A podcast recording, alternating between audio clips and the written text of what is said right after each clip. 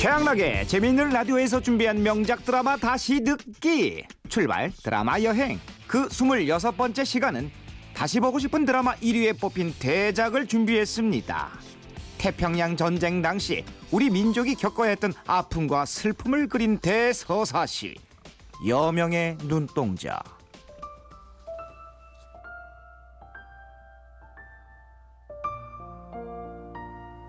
드라마의 남자 주인공은 최재성 씨지요. 북경대학 출신의 조선인 학도병 최대치. 어디서든 일단 살아남는 게 중요한 거야. 살아남아야 해. 그리고 여자 주인공 여옥은 만인의 연인 최시라 씨였죠. 독립운동가인 아버지 덕분에 정신대로 강제로 끌려온 슬픈 여인. 더러운 일본 놈들 용서하지 않을 거야. 민족의 아픔이자 민족의 숙제로 남겨져 있는 일본군 위안부 문제. 이렇게 끌려온 꽃다운 여옥은 삶을 거의 포기한 상태였죠. 일본군 학도병이 된 대치와 여옥은 그렇게 처음 만나게 됩니다. 그냥 쉬어. 30분은 쉬게 해줄 수 있어. 얼마나 어려울지 알아. 그치만 사람이 견디지 못할 어려운 일은 없어. 여기서 삶을 포기하는 건 등시 같은 짓이야. 그러니까 살아.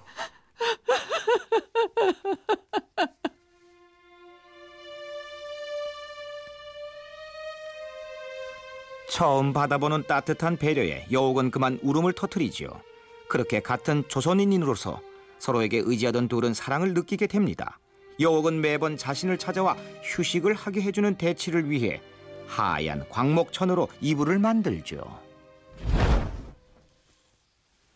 이 이불 새로 만들었어요. 깨끗하죠? 깨끗해 보이지 않아요? 여우가 둘은 그렇게 사랑을 나누게 되고 여옥의 뱃속엔 둘의 아이가 들어섭니다. 하지만 대치의 부대가 미얀마로 이동하게 되면서 둘은 이별하게 되는데 철조망을 사이에 두고 마지막 작별 인사를 하는 두 사람. 내일 떠나 나는요. 살아있어. 알겠지? 꼭 살아있어. 살아서 내 아이를 낳아줘. 그렇게 해줄 수 있겠어. 됐어. 그럼 됐어.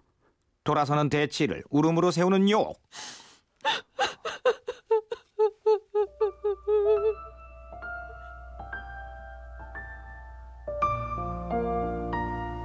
그리고 여기서 이 드라마의 명장면인 철조망 키스.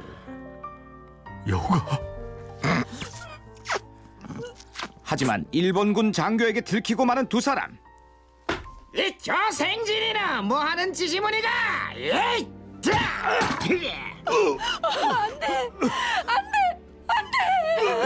살아줘.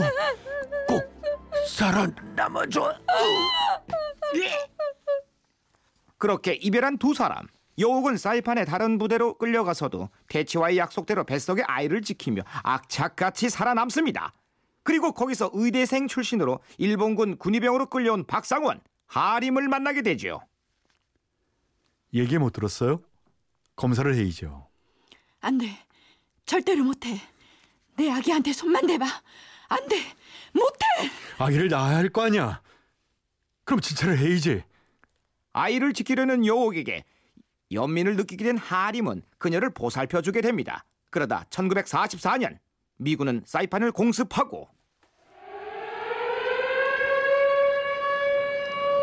일본의 패망을 원하고 있던 하림은 미군에게 무전으로 일본의 세균전 정보를 알려주게 됩니다.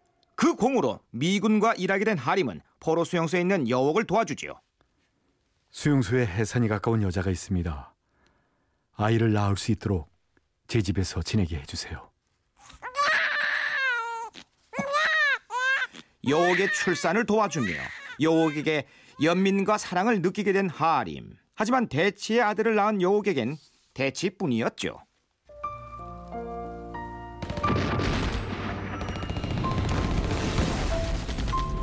한편 전쟁터를 전전하던 대치의 부대는 미얀마에서 영국군의 공격으로 전멸당하고 겨우 목숨을 건진 대치는 뱀을 뜯어먹으면 목숨을 연명합니다.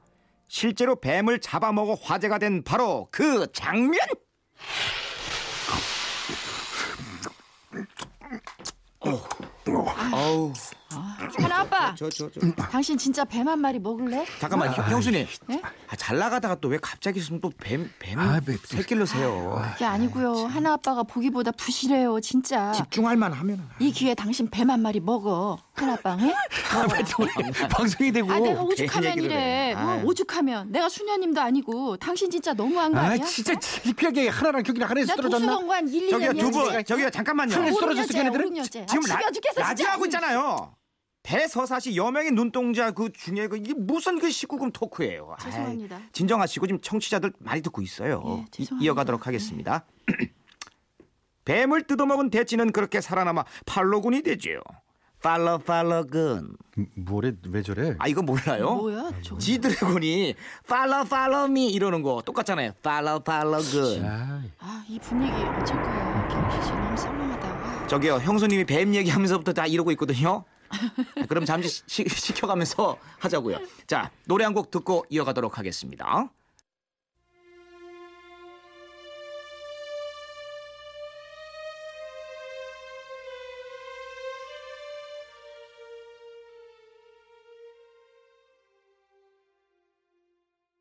자 다시 재밌는 라디오에서 준비한 명작 드라마 다시 듣기 출발 드라마 여행 그 26번째 시간이죠. 여명의 눈동자 계속해서 이어갑니다.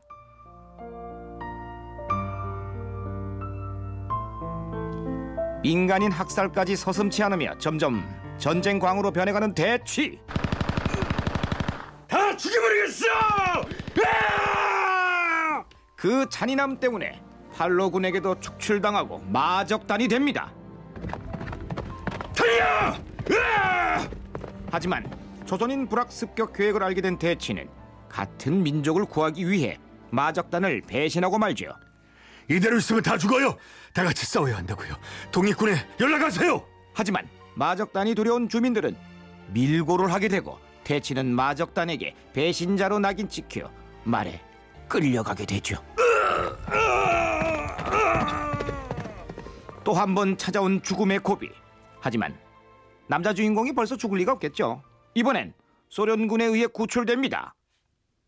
저들아 베이체 제체 라나네 위조베체 스쿠리우 보모시 믿기 힘들겠지만 소련군 왔습니다. 한편 하림과 여옥은 미국 전략 정보국 OSS에 발탁되어 스파이로 활동하게 되고 여옥은 기생으로 위장해 일본 장교를 유혹하죠. 장군님. 스미키리 오레마시 바케스 벤트레스네. 아, 나한테 욕하지 말고 장군님. 어? 아. 이천일산시 고로그 이지어시 우주. 네, 마지못해 민계에 넘어간 일본 장교. 하지만 여옥의 정체가 탄로나면서 위험에 빠지고 여옥을 구하기 위해 하림은 자신이 자수하며 여옥의 목숨을 구합니다. 그리고 1945년 드디어 해방이 찾아옵니다.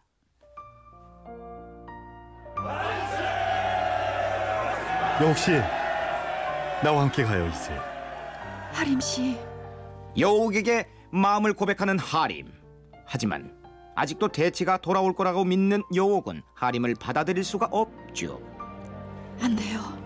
난 아시잖아요. 난 알고 있어요. 아니까 기다려온 겁니다.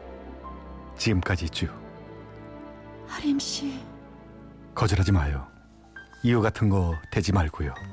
그렇게 둘의 사랑이 시작되고 함께 대치의 아이를 키우며 행복한 나날을 보내는데 북한 공산당 내 중책을 맡게 된 대치는 요옥이 살아있던 소식을 듣고 난파 간첩으로 내려옵니다. 그리고 하림과 요옥이 사는 집으로 찾아오죠. 여우가 당신이 어떻게 대치와 재회를 했지만 이미 요옥의 곁에는 하림이 있는 상황. 이 사람 아니었으면 난 벌써 죽었어요. 그래. 당신 선택이라면 받아들일게. 하림과 대치 사이에서 한 사람을 선택해야 하는 여옥은 끝내 아이의 아빠인 대치를 선택합니다. 그렇게 여옥을 떠나보낸 하림은 월북을 자청해 스파이 활동을 하게 되죠. 대치와 평온한 나날을 보낼 거라 생각했던 여옥. 계속해서 공산주의 활동을 하는 대치에게 이런 질문을 합니다. 왜 하필 공산주의를 택했어요? 선택한 적은 없어. 그냥 이걸로 시작한 거야. 지금은요? 글쎄, 지금은 믿고 있어. 내가 시작한 일이 옳다고. 저도 그래요. 당신을 따르는 게 옳다고 믿고 있어요. 결국 지아비인 대치를 따르기로 한 요. 하지만 대치는 제주도에서 무장 봉기를 일으키며 가족을 위험에 빠뜨리고 월북을 결심하면서 결국 둘의 갈등도 폭발하고 맙니다. 점점 더 모르겠어요. 당신이 어떤 사람인지. 그렇다면 왜 장아림을 따라가지 않았나? 여보, 두 번 묻지 않겠어. 따라갈 대 아니면 남겠어. 아들과 남한에 남기로 한 요옥. 대치는 홀로 월북하고 요옥은 공산주의자로 붙잡혀 수감되고 맙니다. 홀로 남은 요옥의 아들을 남한으로 돌아온 하림이 보살펴 주게 되는데 하림 씨, 대운인 잘 있죠? 그럼요. 이제 제법 글을 읽어요. 그땐 그날 밤 참 많은 생각을 했어요. 이를테면 한 사람이 다른 한 사람을 좋아한다는 건 참 쓸쓸한 일이구나. 그런 생각? 하림 씨, 그렇게 다시 시작되는 둘의 인연 그리고 변함없는 하림의 사랑. 하지만 이번엔 1950년 한국 전쟁이 터지고 말죠. 그러면서 또 북한의 인민군 장교가 된 대치가 서울로 입성하게 되고 하림은 공산당에게 끌려가 인민재판을 받고 죽음의 위기에 몰리게 됩니다. 다시 여옥을 찾아온 대치. 그런 대치에게 여옥은 하림의 목숨을 부탁합니다. 당신이 잘못될까봐 얼마나 가슴을 졸였는지 몰라. 그분을 도와주세요. 네, 쉽지 않아. 당신도 위험해져. 상관없어요. 그분을 살려주세요. 네. 그렇게 하림의 목숨을 구해주는 대신 인민군을 따라 북으로 가던 여옥은 미군의 공습에 아들을 잃고 맙니다.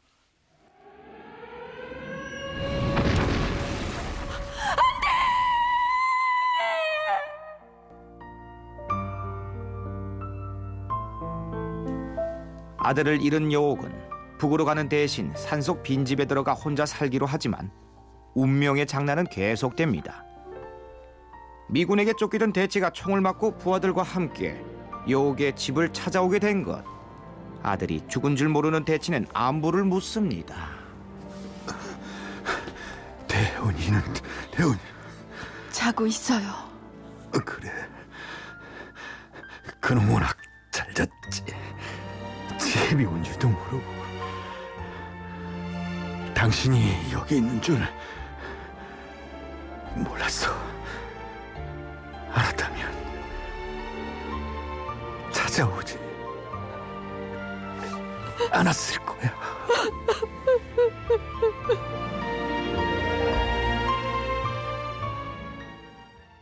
극적으로 마주했지만 자신 때문에 여옥이 또다시 위험해질 것을 걱정한 대치는 성취하는 몸으로 여옥을 떠나 서론을 헤맵니다.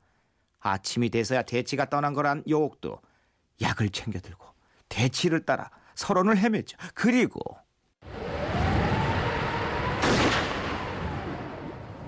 여옥을 토벌대로 오인한 대치의 부하의 총에 여옥은 눈밭에 쓰러지고 맙니다. 대치의 품에 안겨 죽어가는 여옥.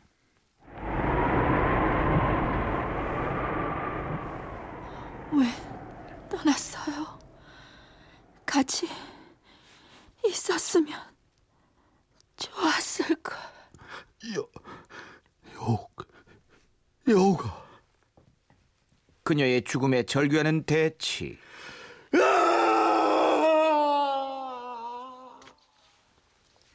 터벌대로 뒤따라온 하림은 여옥을 품에 안은 채 죽어가고 있는 대치를 발견하게 되고 세 사람은 그렇게 또 마주하게 됩니다. 침묵을 깨는 대치. 난 여기한테 아무것도 해준 게 없어. 그래서 여기 생각만 하면 언제나 여기가 아팠어. 자네가 와줘서 고마워. 여옥이 아직 내 옆에 있지. 대치의 말에 하림은 슬픔을 누르며 대답하죠. 그래.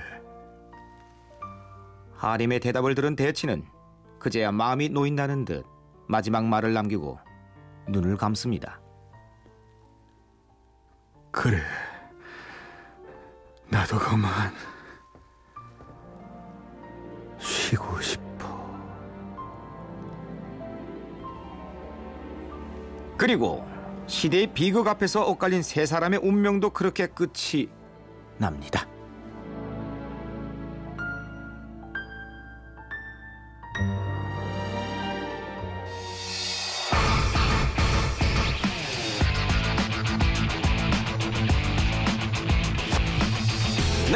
최양락의 재미있는 라디오에서 준비한 명작 드라마 다시 듣기. 출발! 드라마 여행! 그 26번째 시간은 시대의 아픔을 그려낸 명작 드라마. 여명의 눈동자였습니다.